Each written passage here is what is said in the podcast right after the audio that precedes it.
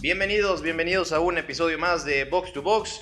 En este episodio, edición especial, con un invitado eh, muy importante que tenemos el día de hoy. Eh, es eh, reportero, corresponsal, tiene experiencia en Liga MX, tiene experiencia cubriendo la Liga Santander allá en España y experiencia también cubriendo la UEFA Champions League, los torneos de la UEFA, tanto de selecciones como de clubes. Un año y medio aproximadamente desde que se fue para, para España para, para empezar a, a cubrir y también eh, llevar a cabo esta cobertura de los futbolistas mexicanos en Europa. Daniel Chanona, muy buenos días, muy buenas tardes para ti, ¿cómo, cómo estás?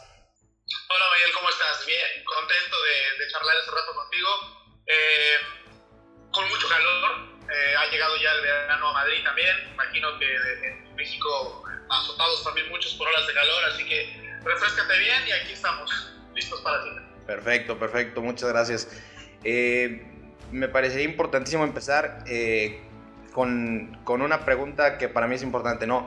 ¿Cómo es eh, la, la, vida de, de, un corresponsal mexicano en, en Europa, en, en, España? ¿Cómo es para ti poder estar, pues, siendo el reportero, el, corresponsal de, de, de, una empresa tan importante y de cubriendo los, los eventos más importantes a nivel mundial, ¿no? a nivel profesional es un reto día a día. Eh, si bien planeas tus coberturas con base en un calendario Champions sobre todo, y de un tiempo esta parte también la cobertura de la Liga Española, eh, sabes precisamente que trabajas para una de las empresas más importantes del continente y la exigencia eh, respecto a lo que te solicitan hacer en cada cobertura es bastante alta. hemos también tenido mucha suerte de de, haber conocido previamente la geografía de este lado del charco y eso permite que muchas gestiones, que muchos desplazamientos sean menos complicados de lo que en principio parece. Luego está el encontrar la manera de poder aprovechar todas esas herramientas que tiene uno en la mochila para que las cosas funcionen. Ha sido una experiencia brutal. Eh, el primer semestre, cuando yo me reincorporé a la corresponsalía el año pasado, eh, tocó justo el, el, cierre de la temporada Champions, donde se jugaba la primera final de Champions en Madrid después de casi 10 años, y era la primera que transmitía Univision, eh, ahora TUDN, Univision Deportes en aquel momento, para los Estados Unidos. Entonces eh, nos volcamos en la generación de esos contenidos, y a partir de, de esa final se hizo un corte de caja, me quedo yo solo en la corresponsalía, y sí que hemos intentado tocar otros palos del fútbol profesional, como haciendo historias underground con equipos como el Andorra, como el Mirandés, acercándolos un poco más a, a clubes como el Leganés, eh, como el Getafe, eh, más allá de, de, lo que significa a nivel editorial la cobertura de un Real Madrid, de un Barcelona o de un Atlético de Madrid. Sí que no nos aburrimos y de vez en cuando se aprovechan estas rachas de dos, tres días libres, porque uno acumula a veces cargas de trabajo que, que permiten desconectar durante este tiempo, pero estoy muy contento con la oportunidad y aprovechando las máximas. Perfecto. Y por ejemplo, eh, ahora que mencionas el hecho de contar historias, el hecho de que, de que le das, por ejemplo, eh, voz o, o, atención a equipos como el Leganés, el Getafe de, de Bordalás, eh, ¿cómo es para ti o qué significa para ti el poder contar historias? El poder eh, ser esta persona que, transmite emociones, eh, colores, olores, todo ese tipo de, de situaciones eh, vemos que eh, pues pronto va, a salir por ahí el reportaje de, del Vicente Calderón. Eh, se, te vio también en, el, en el Wanda, en, la, en el regreso del Atlético, por ahí con este reconocimiento a las víctimas. ¿Cómo, cómo es para ti contar historias? Es una oportunidad eh, desde la mirada de un extranjero en un territorio que no le pertenece, eh, del que, en el que pinta muy poco, de de compartir esas, esas sensaciones a, a, mi país o a los Estados Unidos también, a donde llegamos, eh, porque es una mirada subjetiva que te permite expresar de vez en cuando opiniones, te permite contextualizar, y creo que el contexto es lo más importante de una corresponsalía en este momento. Eh, sin contexto difícilmente se puede entender una historia, sin contexto no se puede comprender del todo una noticia, sin contexto a veces no hay eh, que es a lo que nos limitamos eh, a, a, informar.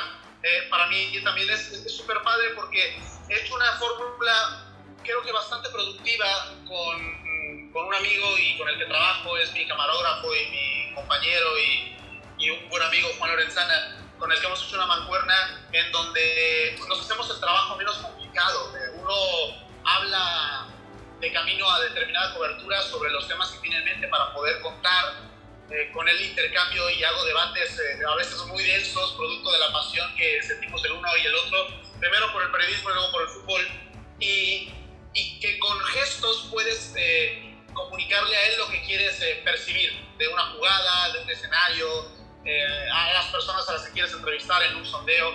Entonces, esa comunicación, todo lo que tal vez no se ve cuando el package o, la pieza se emite, es lo que también hace muy enriquecedor el poder tener estas experiencias. Ahora, cuando uno cubre historias eh, de equipos relativamente menores, no por eso menos importantes en España, eh, tiene la misma eh, complejidad que cuando uno gestiona alguna, alguna, algún reportaje o alguna pieza con los clubes más grandes. Porque a nivel departamentos de comunicación en España los clubes se gestionan de una manera muy similar y sin importar que seas el Real Madrid o un equipo eh, relativamente inferior, eh, el, trato va a ser igual. Eh, va a haber las mismas restricciones, va a haber las mismas ventanas de oportunidades durante el año. Entonces hay que organizarse muy bien, hay que tocar puertas muy anticipadamente pues para que todo vaya saliendo. Y lo que decías del, del Metropolitano, del Vicente Calderón, son de esas historias que están allí en la calle, que están ahí en Madrid, pues hay, hay 10 más eh, que se pueden contar sin necesidad de tocar puertas de terceros. Y entonces es ahí el reporterismo que más me gusta, ¿no? El bajar al barrio, el hablar con gente, el meterte al bar, el escuchar, el tomarte una caña mientras te cuentan esas experiencias y luego sí a través de eso inspirarte y poder transmitir alguna emoción. Y, ojalá que la pieza que se preparó de las últimas horas del Calderón pues pueda pueda transmitir eso que a nosotros nos transmitió su gente, ¿no? Esa, esa pesadumbre, esa tristeza. Y, y, que, y que pocos, pocos eh, se van por ese lado, ¿no? De, de, poder contar ese tipo de historias. Eh, es muy importante que, que como dices, eh, son historias que se pueden contar tal vez, entre comillas, fácilmente, pero son pocos los que se pueden atrever a contar ese tipo de historias, ¿no?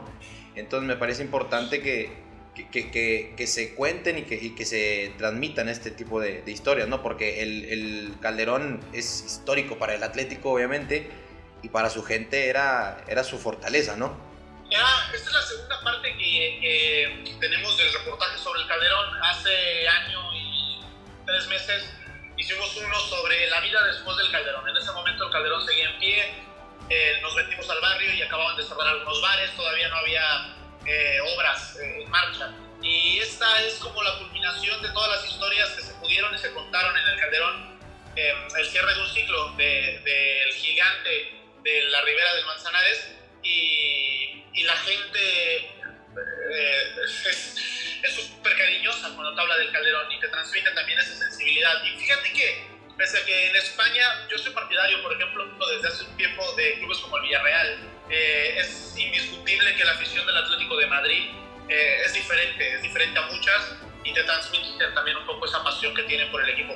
Y si se pueden contar estas historias como esta del Calderón o, como las que hacemos de equipos de segunda división B, como la de La Torra o la de Mirandés en segunda, eh, es porque también confía mucho la empresa en los productos que, hemos generado y cuando había una necesidad de llenar un espacio editorial en la propuesta que teníamos en la puerta, generalmente nos la aceptaban y no nos ponen ninguna pega para nosotros contar lo que queremos transmitir. Así que mucho también tiene que ver la apuesta de la empresa desde la gestión de la corresponsabilidad para los contenidos que se están produciendo.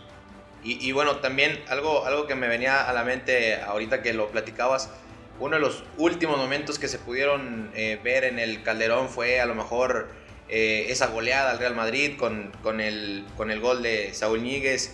Eh, también obviamente la, la Champions que, pueden, las eliminatorias de Champions que, que jugaron ahí el, el, Atlético en sus últimos momentos. Entonces también el, el tema del Cholo Simeone con, con la afición, esa conexión que existe con la grada. Y me parece importante que eh, se cuente la historia, que se cuente el, cómo fue la vida después del Calderón y cómo, cómo podrá ser para ellos también eh, este tema sentimental, ¿no? Ahorita que mencionabas el, el tu, tu afición o, por cierto, bueno, tu, tu, cierto grado de conexión, como dices, con el, con el Villarreal, equipos con el Villarreal, como el Villarreal. Eh, me parece que quiero, quiero entrar un poquito a ver eh, qué opinas tú. Eh, el lunes, el, partido que tuvieron el lunes apenas con el, con el Sevilla fue, fue un partidazo, ¿no? Y me parece que, si, si no me equivoco, el, el, mejor partido de la jornada sí pudo haber sido, ¿no? Sin duda, fue un encuentro que dejó en evidencia el potencial que tienen dos equipos de la tabla media alta del fútbol español. Muchas veces eh, en Latinoamérica hacemos menos partidos de esa envergadura, aún sabiendo de la trayectoria o de la historia de los clubes, pero a veces minimizamos la figura del Villarreal o al Sevilla lo vemos como un equipo eh, tercero en España, eh, incluso se dice que el Betis es un equipo pequeño, quizás también producto de la lejanía con la que nos llega a pillar la Liga Española, pero ese, ese partido en particular es un ejemplo de, de la capacidad que tiene Lopetegui para reinventar a un Sevilla que durante muchos años ha permanecido allí en una segunda línea, sí, es cierto, pero también de reestructurar a un equipo que hasta el primer tiempo de ese partido no estaba dando muestras de, ser Sevilla que, todos conocemos, ¿no? Incluso se dio el lujo de dejar en la banca en esa segunda parte a gente como Oliver Torres o Arlón, que para mí es uno de los mejores laterales por izquierda que, que hay ahora mismo en el mundo del fútbol y creo que el Madrid lo puede echar mucho de menos. Yo creo que cuando se vaya Zidane regresará Reguilón a jugar para el Real Madrid. Y el Villarreal, un ejemplo de la institucionalidad que tiene este equipo con el regreso de hombres como Bruno Soriano, eh, que durante tres años no había jugado de, eh, a causa de las lesiones y le mantiene el contrato la entidad y luego lo convocan y luego juega después de tres años. Es un partido que más allá de la emoción futbolística dio una atmósfera muy humana para poder valorar lo que realmente son estas dos instituciones en el plano español. Yo al Villarreal eh, soy simpatizante, veré algún partido, ahora no, mucho más, como cada tres días, eh, porque me gustó mucho aquel Villarreal de, de Pellegrini en la Champions, con, con jugadores como Forlán, con, con gente como Riquelme, Escena en el medio campo, era, era un... Era un Capdevila. Villarreal que, Capdevila, que era muy atractivo. Eh, y luego le perdí un poco la pista, también producto de otras prioridades que uno tiene en la vida, pero cuando lo volvió a agarrar, cuando lo agarró Marcelino García Toral, que para mí es uno de los mejores entrenadores que en el fútbol español, y, salió de la manera que salió del Valencia, me parece muy injustamente en su última etapa, pero lo que hizo con el Villarreal durante ese tiempo también fue espectacular. Y por eso le tengo como esa, esa estima a este equipo un poco atípico, porque es un equipo que juega en una provincia donde manda el Valencia y ellos en un pueblito que se llama Vilar, Villarreal, en, en, en valenciano eh, de apenas 50.000 habitantes, ¿no? y ha hecho un arraigo histórico en el fútbol español, siendo de una ciudad tan pequeña, eh, donde solamente hay una fábrica de cerámica y nada más, un hotel y a ver si encuentras taxis. Entonces, toda esta atmósfera, insisto, el contexto es lo que enriquece la historia de los clubes y el trasfondo de las historias. No, y claro, aparte que cuenta con, con jugadores, eh, sus estandartes son Asenjo, Mario Gaspar, Bruno Soriano, Cazorla, entonces eh, son, son jugadores que, que, tienen su historia en el fútbol español y que claramente eh, pueden representar de gran manera al, al Villarreal, ¿no? Eh, pasando un poco por esto que mencionas de, de, del, de Marcelino, es, es, injusto obviamente, ¿no? El, el, fútbol es injusto con los entrenadores porque, por ejemplo, un entrenador como Ernesto Valverde, que, que, que es un gran eh, director técnico, sale del Barcelona y, por momentos se puede llegar a pensar que, no son, eh, para la gente no son eh, buenos o no son grandes técnicos, pero, pero tienen su, su, paso, ¿no? Tienen, tienen su peso también. También en los clubes hoy más que siempre importan mucho las formas y, a veces los entrenadores no tienen que limitarse a ser simplemente gestores de un vestuario, sino gestores de una entidad deportiva, de su trinchera muchas veces ahí chocan con los intereses que a mediano o largo plazo tienen con los clubes. Eh, pasó con Marcelino y el Valencia, eh, diferencias con la entonces dirección deportiva y, con el propietario del club, que ha hecho del Valencia un equipo muy gris en los últimos años, ¿no? Eh, cortando procesos, con deudas, con malos manejos deportivos. Y, pasó con Valverde a nivel Fútbol Club Barcelona es un entrenador que cambió la historia de un equipo como el Athletic de Bilbao un entrenador que estaba para dirigir incluso a la selección española y, es uno de los candidatos y los procesos de Luis Enrique eh, no, no, son fructíferos en un, en un mediano plazo. Eh, lo fue incluso cuando Luis Enrique eh, se dudaba de que si regresaba o no a la Roca y sabiendo que no iba a estar Moreno más en, en, el equipo. Entonces, creo que, percepción que tenemos sobre determinados entrenadores desde Latinoamérica en España puede estar también errónea como la percepción que equivocada como también la percepción que tenemos sobre determinados clubes que en apariencia son, menores. Y lo del Barça, eh, desafortunadamente es un club que es un carnaval por sí mismo últimamente y ahora aquí que se tiene le está tocando eh, pagar los platos rotos de un proyecto que se construyó mal desde la base hace tres años que empezaba esta, eh, este intento de reestructuración. Mucha gente hoy se está haciendo bastante mayor para el fútbol y siguen dependiendo de esos nombres como Luis Suárez, como Lionel Messi, como Busquets, como Piqué, pero ya no son suficientes, ¿no? Eh, no, no al paso de las horas se verá que Ricky Puig será titular, producto también de que el fondo de armario no es muy amplio en el Barça y que se tiene que ir reinventándose un poco más. Lo que hoy tiene este equipo del Barcelona es que ya los jugadores ya no quieren a un catedrático, ya no quieren a un manager, eh, quieren que, que, que el cuerpo técnico confíe en su experiencia y no están eh, dispuestos a escuchar a nadie más más que a sus instintos. Y es allí donde empezó a romperse un poco esa relación aparente con, con, entrenadores en el pasado y es lo que supo manejar muy bien Valverde, ¿no? la gestión del vestuario, confiando mucho en gente como Messi, que lo quería bastante, uno de los que no quería que se fuera, pero luego las decisiones de la directiva eh, acarrean problemas deportivos. Ese es el, el carnaval a veces que, que, condiciona la percepción que tenemos de determinados entrenadores. Y, y un carnaval que encabeza Bartomeu, ¿no? Eh, la, directiva de, de Bartomeu es, es, es, un, es, una verdadera fiesta para, para lo que es eh, o, para lo que representa el Barcelona. Ahora, nada más con, lo que, con lo que se, se, estima que pase en el caso Artur Pjanic. Entonces, eh, me parece que justamente va, va, va, de la mano con lo que comentas de que no tiene el fondo de armario adecuado y no tiene eh, a, los, a los hombres, no, no los sustituye a, a, a determinado tiempo, ¿no? Eh, como lo mencionas, los hombres de, mayor experiencia ya también tendrían que ir buscando una forma de, refrescar el plantel, ¿no? Algo que me parece que del, otro lado, enfrente, eh, el Madrid ha entendido de gran forma porque ha ido poco a poco, obviamente, eh, adquiriendo jóvenes promesas, ¿no?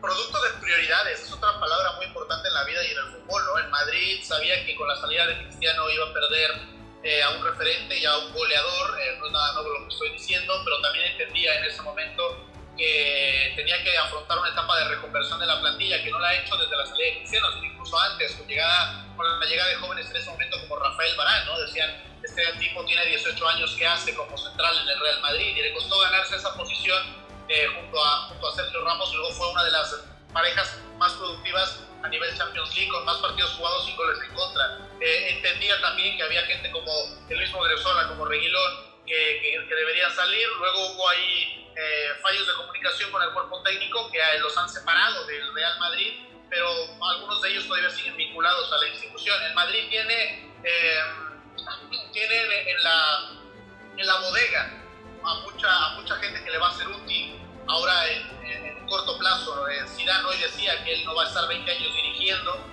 yo también así lo creo, ha corrido con la suerte de ser un gran gestor y de tener un equipo bastante experimentado que, que, que, le ayuda a sacar las castañas del fuego en los momentos más decisivos. Eh. Todavía a estas alturas el Madrid no tiene muy claro lo que juega, pero juega algo. Siempre que quiere adivinar uno la alineación, nunca atina, porque siempre hay una modificación inesperada. Bueno, eh, sobre esa sobre esa mística se ha movido Zidane y el Real Madrid. Y el Barça, eh, porque el Real Madrid es un club presidencialista. El Barça eh, hay una, hay una cierta democracia donde los socios eh, votan y hay también oposiciones. tengamos claro que el Madrid, cuando llega Florentino Pérez, cambia un estatuto y, exige que para ser presidente del Madrid uno deba tener cierto poder adquisitivo para poder solventar los gastos del club en caso de deuda, ¿no? Y él es el único que cumplía con ese perfil. Bueno, ha, moldeado el reglamento a su favor. En el Barcelona son otros códigos, también es otra cultura futbolística y Bartomeu sabe que se le está cayendo el, el, el castillo, que se dio mucho poder a los jugadores, que ya se montaron sobre el presidente y ahora Bartomeu está más enfrascado en saber cómo va a resolver las elecciones del próximo año que en darle solución a la parte deportiva, donde Aviral está en la deriva como director deportivo y donde, bueno, le hicieron una muy mala jugada con Piño, que todavía se entiende clara, ¿no? que son de las cosas que a veces no salen en el fútbol cuando una apuesta por jugadores como Coutinho, se me hace muy injusto, tiene 23 años el chaval y ya lo están responsabilizando de, de un proceso fracasado. ¿no? Pero bueno, veremos, yo creo que Pjanic es el jugador que necesita el Barça en el medio campo, para eso se llevaron también a De Jong, eh, porque Busquets ya no va a dar para mucho más, eh, porque Rakitic está cansado, y, y, ya no sé por qué me desvíe tanto, ¿no? Pero, pero, pero por ahí va la cosa.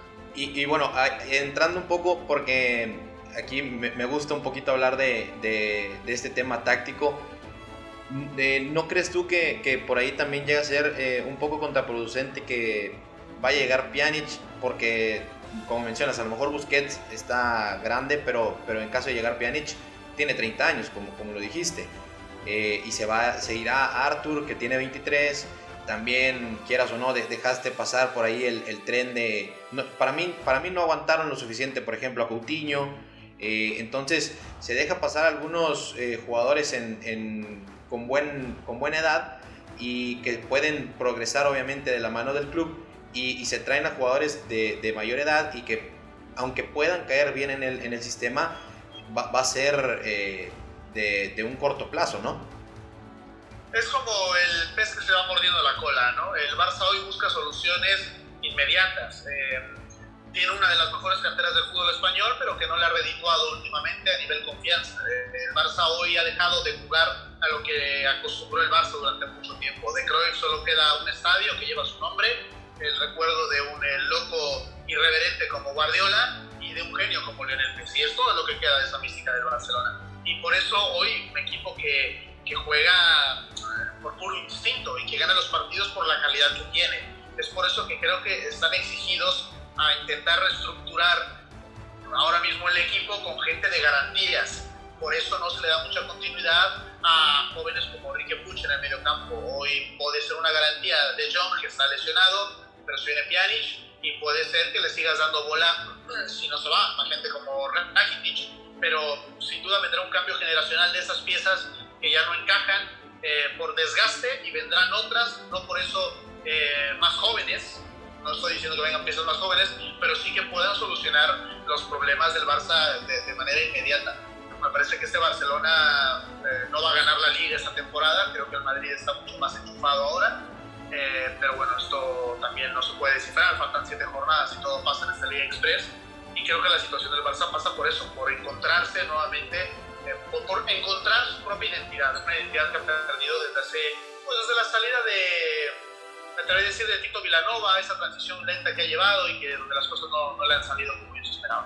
Sí, claro, desde, a mi entender, desde la salida de Pep, eh, luego vino también el tiempo de, de, Tito y luego por ahí Jordi Roura, el Tata. el Tata. Entonces hubo, hubo transiciones en las que se fue dejando poco a poco y definitivamente el Barcelona de, de Luis Enrique ya jugaba a otra cosa, ¿no? Ya jugaba diferente. Exacto, sí, sí. Pero el, el Barcelona de Luis Enrique... Eh, tenía, cierto, tenía sentido el Barça de Luis Enrique durante el primer año, primer año y medio. Luis Enrique logró, creo que, engrasar muy bien a, a ese Barcelona que venía deteriorándose y, y, contó con la confianza de los peces gordos del, del plantel. Y, y, luego las circunstancias lo orillan a otra cosa, ¿no? Pero a, a, entre Guardiola y Luis Enrique hubo un proceso que a mí me gustó mucho, que fue el del Tata Martino. Desafortunadamente para él, el Barça no gana nada bajo el, nada simbólico bajo las órdenes de Tata Martino eh, se, le van, se le van competiciones bastante gordas y es por eso que el Tata no dura más de una temporada, ¿no? Pero eh, creo que ese, ese, puente que fue el Tata Martino entre la era Milanova Guardiola para querer Luis Enrique también fue importante. Mucho de lo que pasó con Luis Enrique creo que fundamentalmente parte de, de lo que quiso plantear el Tata en ese año.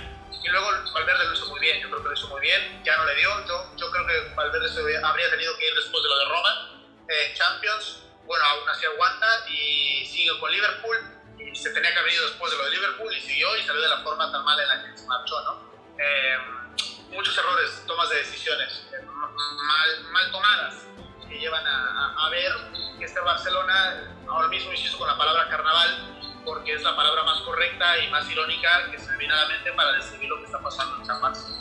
Y, bueno, eh, pasando un poquito para, para lo que vendrá eh, en esta Liga Express, como, como lo mencionas, eh, obviamente el, calendario del Barça se ve mucho más difícil que, que el del Madrid, ¿no? se antoja más complicado que el Barcelona vaya a sacar resultados positivos ante equipos como el Atlético de Madrid, eh, por ahí ya lograron sacar el, del Athletic de Bilbao, pero también con, algo de dudas, ¿no? Y el, y el, Madrid, por ejemplo, tendrá, recibirá al Getafe, que podrá hacer, si se, si se enchufa ahí eh, con este paso del tiempo, el Getafe de Bordalás, que ha regresado un poquito eh, lento, me parece. También hay que ver cómo, cómo le va al Madrid en su visita a, a San Mamés, pero, pero me parece que el calendario es un poquito más complicado para el Barça, ¿no? pues Bordalás no ha ganado con el equipo desde que se reanudó la liga. Eh, a mí me gusta el Getafe porque lo tiene muy claro. Pongo 10 en propio campo, defiendo bien, balonazo y a ver qué cae, ¿no? Y así le ha funcionado al Getafe aspirar por llegar a Europa. Eh, es un calendario mucho más dócil el que tiene el Madrid, eh, sobre todo porque el Madrid creo que quiere, quiere jugar a algo. Yo así lo veo. Me, me, gusta mucho la profundidad que está teniendo Marcelo. Tiene una, una forma física estupenda. Eh, soy muy fan de Vinicius, es un tipo irreverente que con la edad que tiene toma la pelota, la pide, dispara. La primera vez que pisa el Bernabéu pide la pelota y hace un caño. Me dices, chaval, que estás en el templo del, del, fútbol europeo, ¿no? Y te atreves a, con la camiseta del Madrid a hacer lo que haces. Por eso tiene, tiene mucho coraje y me, me gusta esa banda por izquierda. Yo no veo a Vinicius jugando por derecha, pero bueno, eso ya lo decidirá Zidane. Y luego tiene a un Benzema en mejor forma física imposible desde hace mucho tiempo. Siempre me ha encantado Benzema, pero ahora como está siendo más participativo y productivo, la gente lo voltea a ver aún más y que bueno, se lo merece, tiene esa responsabilidad. Sergio Ramos, Sergio Ramos tiene 50 años y parece de 22, o sea, es un tipo fantástico que hace golazos hasta de tiro libre. Tiene mucho más de tirón el Real Madrid ahora eh, que, el, Barcelona. Yo creo que si el Barça puede aspirar al milagro es porque tiene el Stadium bajo palos, pero, pero el Atlético, el, el, Real Madrid me está gustando mucho más por el calendario también que tiene. Eh, el Barça va a un territorio también complicado, que es el del Villarreal dentro de unos días. Eh, tiene que recibir al Atlético de Madrid en el Camp Nou la próxima semana y el Atleti, vaya que lo está haciendo bien, ¿no? con Llorente, está espabilando el Atleti, que puede meter cinco frente a los Osuna y que puede meter uno contra Levante, pero está ganando el equipo de Simeone. Y es un, es un equipo que ante el Wanda vacío sigue demostrando ese mismo coraje. Eh, ahí es cuando se agrandan los equipos que en principio no son tan eh, como el Madrid o el Barcelona. ¿no? Eh, me gusta lo que queda de liga, me gusta porque también la parte baja eh, el Leganés parece ya hundido eh, pero el Leganés no juega mal, lo que pasa es que no tiene talento. no tiene gol. Y eso, no tiene gol, no tiene gol. O sea, le quitas a, a Nesri la temporada, eh, en el mercado de invierno, le quitas a Bresway y de ahí se fueron 10 goles que había metido en la primera vuelta. Depende todo de Oscarito Rodríguez, que antes de ser el mayor goleador era el mejor asistente, y ahora aquí el Surca Rodríguez. Eh, que también qué responsabilidad tiene ese toro de cargar con el, la permanencia de Leganés y debutó hace cosa de dos años, ¿eh? Y, la bazooka que. Y la bazooka que sacó el otro día, ¿eh? pero, pero es que este tipo tiene, tiene, plomo, eh, tiene plomo, tiene pólvora en las piernas, eh, dispara y no perdona. Eh, es una pena lo que pasa con el Leganés, porque no, si, si Aguirre que hubiera llegado toda la temporada, le hubiera dado mayor sentido a ese equipo. Pero bueno, ahí está. Y no es porque sea Javier Aguirre, es porque te da gusto ver a esos equipos irreverentes, atrevidos, pero te da también un poco de lástima saber que no tienen ese, ese, ese, ese, gol. Pero está interesante la parte baja. Quiero ver al Mallorca. Tiene un muy buen equipo el Mallorca. Tiene veteranos como eh, Salva Sevilla liderando este equipo. Eh, promesas como Lucas Romero. En fin, la Liga Española está muy buena. Eh, ojalá que nos sorprendan esas siete fechas que faltan. El, el Mallorca con, con Taque Cubo, ¿no? También que que por ahí las oportunidades que, está recibiendo, jugando, partiendo por derecha o de media punta, está, está haciendo muy bien las cosas el, el joven del, Real Madrid. Y bueno, como, como lo mencionas, eh, yéndome, eh, recapitulando rapidísimo eh, lo que mencionaste, el Madrid principalmente con, con Vinicius y, y Fede Valverde que puedan acompañar a Benzema es muy importante, ¿no? Porque Benzema te tira los, los movimientos, se, se, sale de, de, la zona del 9 y por ahí también puede, puede caer eh, Fede Valverde, ¿no? Eh, también por el, por el otro costado es difícil, me parece que es el costado que más le ha costado encontrarle, ¿no? Eh, por el costado de la derecha, porque, porque ya probaste a Bale y, y Bale no termina por, por ser regular. Eh, el otro día se probó a James, entonces también hay que, hay que ir viendo cómo, cómo va avanzando el Madrid, ¿no? Por ahí ha jugado también Rodrigo, y Rodrigo lo ha hecho muy bien. Recordamos cuando resurge el Madrid en Estambul, era el partido decisivo, Mourinho estaba atadísimo y resulta que Zidane sale con una alineación en principio suicida, con, con, Valverde que había aparecido una semana antes, también en Champions dijeron, ¿y ese chico uruguayo de dónde ha salido? Y sale con Rodrigo, y Rodrigo es eh, el hombre que en ese partido te marca el primer gol de la, de, de, la noche, ¿no? Eh, me parece que la apuesta de Zidane ahora mismo es encontrarle una solución más... Pasa por, porque los que juegan por los costados definan, porque no pueden estar dependiendo del, del, olfato de, de, un inexistente Jovic o de, o de un Benzema que se siente mucho más cómodo jugando de media punta que de nueve y por esa falta de nueve que ha tenido desde hace mucho tiempo el Real Madrid. Parece que hoy todos los clubes en Europa, incluyendo al Madrid, buscan a un nueve, pero es que desde, ¿qué te gusta? Raúl, vez, por, por mencionar uno de, aquella época que podía jugar como centro delantero, eh, no, no, Oriente, no lo sé, ¿sabes qué? O sea, hoy, hoy no puede ser que no, que no haya un 9 en el Real Madrid y así se sienten cómodos y con lo que hay están tirando del coche, del carro y, y ese Madrid me gusta. Eh, Valverde me, me, encanta porque es como es, eso que necesitaba el Madrid, que tuvo ese Madrid de Carlo Ancelotti con Tony Cross. Cuando Tony Cross se atrevía a tener la pelota y avanzar metros y Valverde hoy lo base eh, y la apuesta de Valverde como futuro del Real Madrid, futuro y presente, es buenísima, no hay que perder la pista del uruguayo, la verdad. Claro, claro, y, y sobre todo que, que, te sabe presionar en momentos claves, ¿no? Pasar del 4-3-3 al 4-2-4 para presionar ahí la salida del rival. Y me parece importantísimo lo que mencionas también de que, eh, por ejemplo, el, el Madrid eh, después de Raúl estuvo por ahí también junto a él Van Nistelrooy, eh, como lo mencionas, también a lo mejor llegó en su momento, estuvo Higuaín con, con, con Benzema. Entonces el Madrid también tendrá que ir viendo porque Luka Jovic, eh, pues lamentablemente para él, no, no, ha tenido las oportunidades primero y tampoco ha sabido eh, aprovechar o dar, el, o dar el paso adelante, ¿no? Entonces hay que ver cómo, cómo viene este tema para el Madrid. A mí me encantaría que no va a pasar, ¿no? Es muy poco probable, pero me encantaría ver a Lautaro Martínez, por ejemplo, en el Madrid. Creo que será mucho más eficaz en el Barça, a, a saber. Eh, la apuesta de fichar a un 9 como Haaland puede ser interesante. Eh, pero con el sistema 4-3-3 que el Madrid eh, lleva de escuela desde hace una década, eh, es complicado. Es complicado ver, ver cómo se van a mover las aguas, porque generalmente el 9 en el Madrid, por eso critican tanto a Benzema, porque encima lleva el número, ¿no? Eh, cómo se puede tirar a la izquierda, cómo puede hacerla de, de, de, media punta y como a veces los dos extremos pueden jugar incluso como centros delanteros en determinados momentos o el 4-4-1-1, eh, no lo sé. Eh, pero creo que el fútbol europeo está volviendo a tener la necesidad de contar en sus filas con un, con un buen 9 que pueda solucionar partidos a la vieja usanza, ¿no? El centra balones y el remate. Cosa que se empezó a olvidar con el con la escuela de Cruyff. Eh, Guardiola y su Barça no se entraban, todos jugaban por lo bajo, eh, no había centros arriba, no había goles de cabeza, eran muy pocos. Eh, y creo que por eso los clubes empezaron a copiar ese modelo. Hoy se dan cuenta de que el fútbol ha cambiado y la ausencia de un 9 hace evidente que, que, que es una necesidad. Ve al Bayern, ¿no? Con Lewandowski. Lewandowski, yo creo que es uno de los mejores ejemplos. Lleva más goles que cualquier otro goleador en el mundo del fútbol se habla muy poco del talento y del de, de, la fuerza que tiene ahora Lewandowski en sus últimos años de carrera. Sí, claro, y, y por ahí está el ejemplo de Lewandowski, está Haaland, está, por, por a lo mejor decirlo... Eh, bueno, Cavani podría ser uno de ellos, eh, como el y, y, y, que va a ser un, un, un pez gordo, ¿no? En, en, este, en este mercado, porque pues va, va, va a salir gratis del, del, París. Entonces hay que ver cómo, cómo se mueve este tema de, de los nueves. Y, también mencionar que, el Madrid ya tendrá que, y tendrá tiempo para, para ver eh, soluciones al tema Luka Jovic. Me parece que va a salir eh, a préstamo, no creo que, le den la confianza de la siguiente temporada.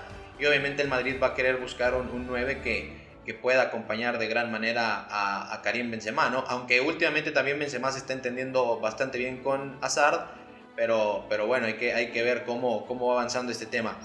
Y eh, ya para más o menos ir, irle poniendo rumbo a esto, eh, ¿te animas a, dar, eh, a, mojarte con, un candidato para el título y, a los que descenderán?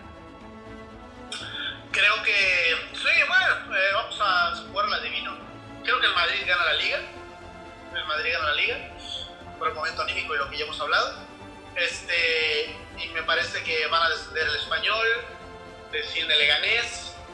Y tengo mis dudas sobre el Mallorca y Celta. ¿eh? Son dos equipos que están muy bien armados, que, que deberían de haber estado en la recta final de temporada en el puesto 12 eh, para arriba. ¿no? Eh, el Mallorca, te digo, me gusta mucho. El Celta lo está haciendo medianamente bien. Pero ahora mismo, eh, ojito con lo que está dejando de hacer el Eibar de Mendilibar no, me aventuro con el tercero, ¿eh? pero le gané ese español seguro, me voy por lo fácil, es matemática pura, suelen salvarse con los equipos aquí en una media de 42 puntos. Sí, claro. Eh, faltan 7 jornadas, es posible que ganen todos sus partidos, tienen 23, 24 cada uno, así que, vale. y quiero ver en primera división al Zaragoza, que es un equipo histórico, me encanta la ciudad de Zaragoza. Quiero ver al Cádiz nuevamente en primera y, vamos a ver cómo quedan esos playoffs, que hasta el final se puede meter allí como sexto. Está curiosísimo, está curiosísimo. No, y, y, es bastante importante, bueno, interesante, perdón, eh, cómo, se da este tema del playoff, ¿no? Porque son cuatro equipos que tienen la, la oportunidad de, de meterse a, la primera, a la primera división en España. Y por ahí también, ¿por qué no pensar en el Girona, que, que está por ahí peleando los, los puestos? Eh, Almería, por ejemplo. Almería, claro, que, que bueno, acaban de, de destituir a, a, a, Guti, pero, pero hay que ver cómo, cómo se va dando todo esto, ¿no? La segunda división es súper volátil, más volátil que ninguna otra, porque aparte es muy fuerte. Tienes clubes, has mencionado, mira, el Almería, tienes al Málaga, eh, tienes al Zaragoza, al Cádiz, al Oviedo, al Sporting. Es decir, solo de los eh, equipos que tienes en segunda división, al menos un tercio de ellos han jugado años en primera y son aficiones súper arraigadas. Entonces la volatilidad va sobre todo en la exigencia de, la, de, la, competición. El Oviedo, por ejemplo, que también sigo mucho por cuestiones eh, de, el, Lorenzana, Juan Lorenzana, mi compañero de fórmula, de va Oviedo, entonces hablamos mucho sobre el Oviedo y de los clubes asturianos. Eh, el Oviedo, si perdía el, el derby asturiano hace tres días, se metía en zona de, de descenso. Hoy está a seis puntos del playoffs. O sea, tan, así es la liga. Puedes ganar dos partidos y te metes dentro de los primeros seis, ¿no? Em, la virtud también de esta segunda división. Y, me gusta, me gusta, hay partidos menos atractivos, pero en general hay, hay, buen nivel futbolístico. ¿eh? Me gustaría ver incluso a un equipo de la Liga MX jugando contra un equipo de la segunda división española y, estaría interesante.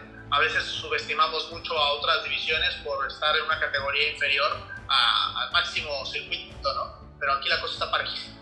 y, el claro ejemplo de, ligas eh, de segunda división bien estructuradas es en España y en, Inglaterra, ¿no?